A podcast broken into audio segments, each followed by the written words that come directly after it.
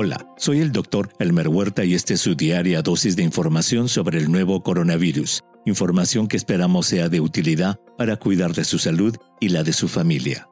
Hoy veremos dos recientes estudios que describen cómo el nuevo coronavirus es capaz de causar enfermedad en el cerebro y en los nervios. Es increíble todo lo que estamos aprendiendo sobre el nuevo coronavirus y el COVID-19, la enfermedad que causa. Al momento de escribir este episodio, hace ya 194 días que se describió por primera vez un brote de una rara enfermedad respiratoria en la ciudad china de Wuhan. Y es importante mencionar lo de respiratoria porque durante varias semanas lo que el mundo escuchó de la nueva enfermedad fue que era un problema respiratorio y casi todas las conversaciones hablaban de respiradores e intubaciones en las unidades de cuidados intensivos. No hay ninguna duda de que el compromiso respiratorio de la enfermedad es la complicación más frecuente, pero, como se ha descrito en episodios anteriores, hay amplia evidencia de que el virus puede atacar diversos sistemas del organismo, tales como el corazón, el páncreas, los intestinos, los riñones, el hígado, por lo que en la actualidad se la considera una enfermedad multisistémica. Pues ahora en el volumen de junio de la revista Brain se publican dos estudios, uno español y otro británico, que dan detalles de la enfermedad que causa el nuevo coronavirus en el cerebro y en los nervios. En el estudio español del Hospital General Universitario de Albacete se describen 23 casos de enfermos diagnosticados con COVID-19 que presentaron afectación del sistema nervioso central. Los investigadores mencionan que esos 23 casos representan el 1.4% de los 1.683 pacientes hospitalizados durante el tiempo de observación. De los 23 casos, hubo 17 con derrame cerebral de tipo isquémico, es decir, de formación de coágulos en las arterias del cerebro. Cinco tuvieron hemorragia cerebral y uno tuvo una complicación de degeneración cerebral. Lamentablemente, dicen los investigadores,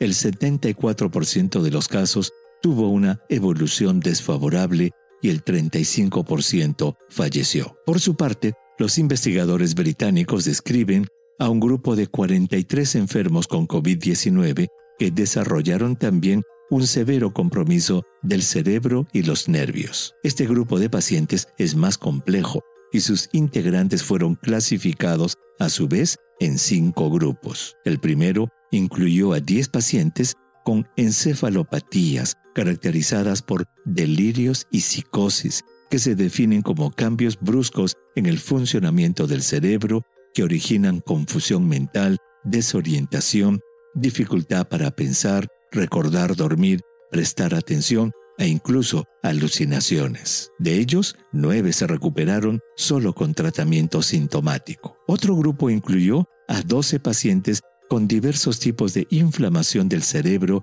y de la médula espinal, los cuales tuvieron distintos grados de recuperación. Un tercer grupo incluyó a ocho pacientes con derrames cerebrales por formación de coágulos en las arterias del cerebro. El cuarto grupo reunió a ocho pacientes que desarrollaron inflamación de los nervios que salen de la médula espinal, causando el síndrome de Guillain-Barré en siete de ellos. El quinto fue un grupo misceláneo de pacientes con diferentes tipos de afectación del cerebro y los nervios. Los investigadores británicos destacan que los casos con compromiso cerebral no guardaron relación con la severidad de los síntomas respiratorios. Sin duda, cada día estamos aprendiendo más y más de las complicaciones que origina este nuevo coronavirus, y eso hace que nuestros esfuerzos para prevenirlo deban ser cada vez mayores. Usar una mascarilla que cubra nariz y boca cada vez que salgamos de casa, guardar una distancia de por lo menos dos metros con otras personas, lavarnos las manos y mantener nuestros ambientes limpios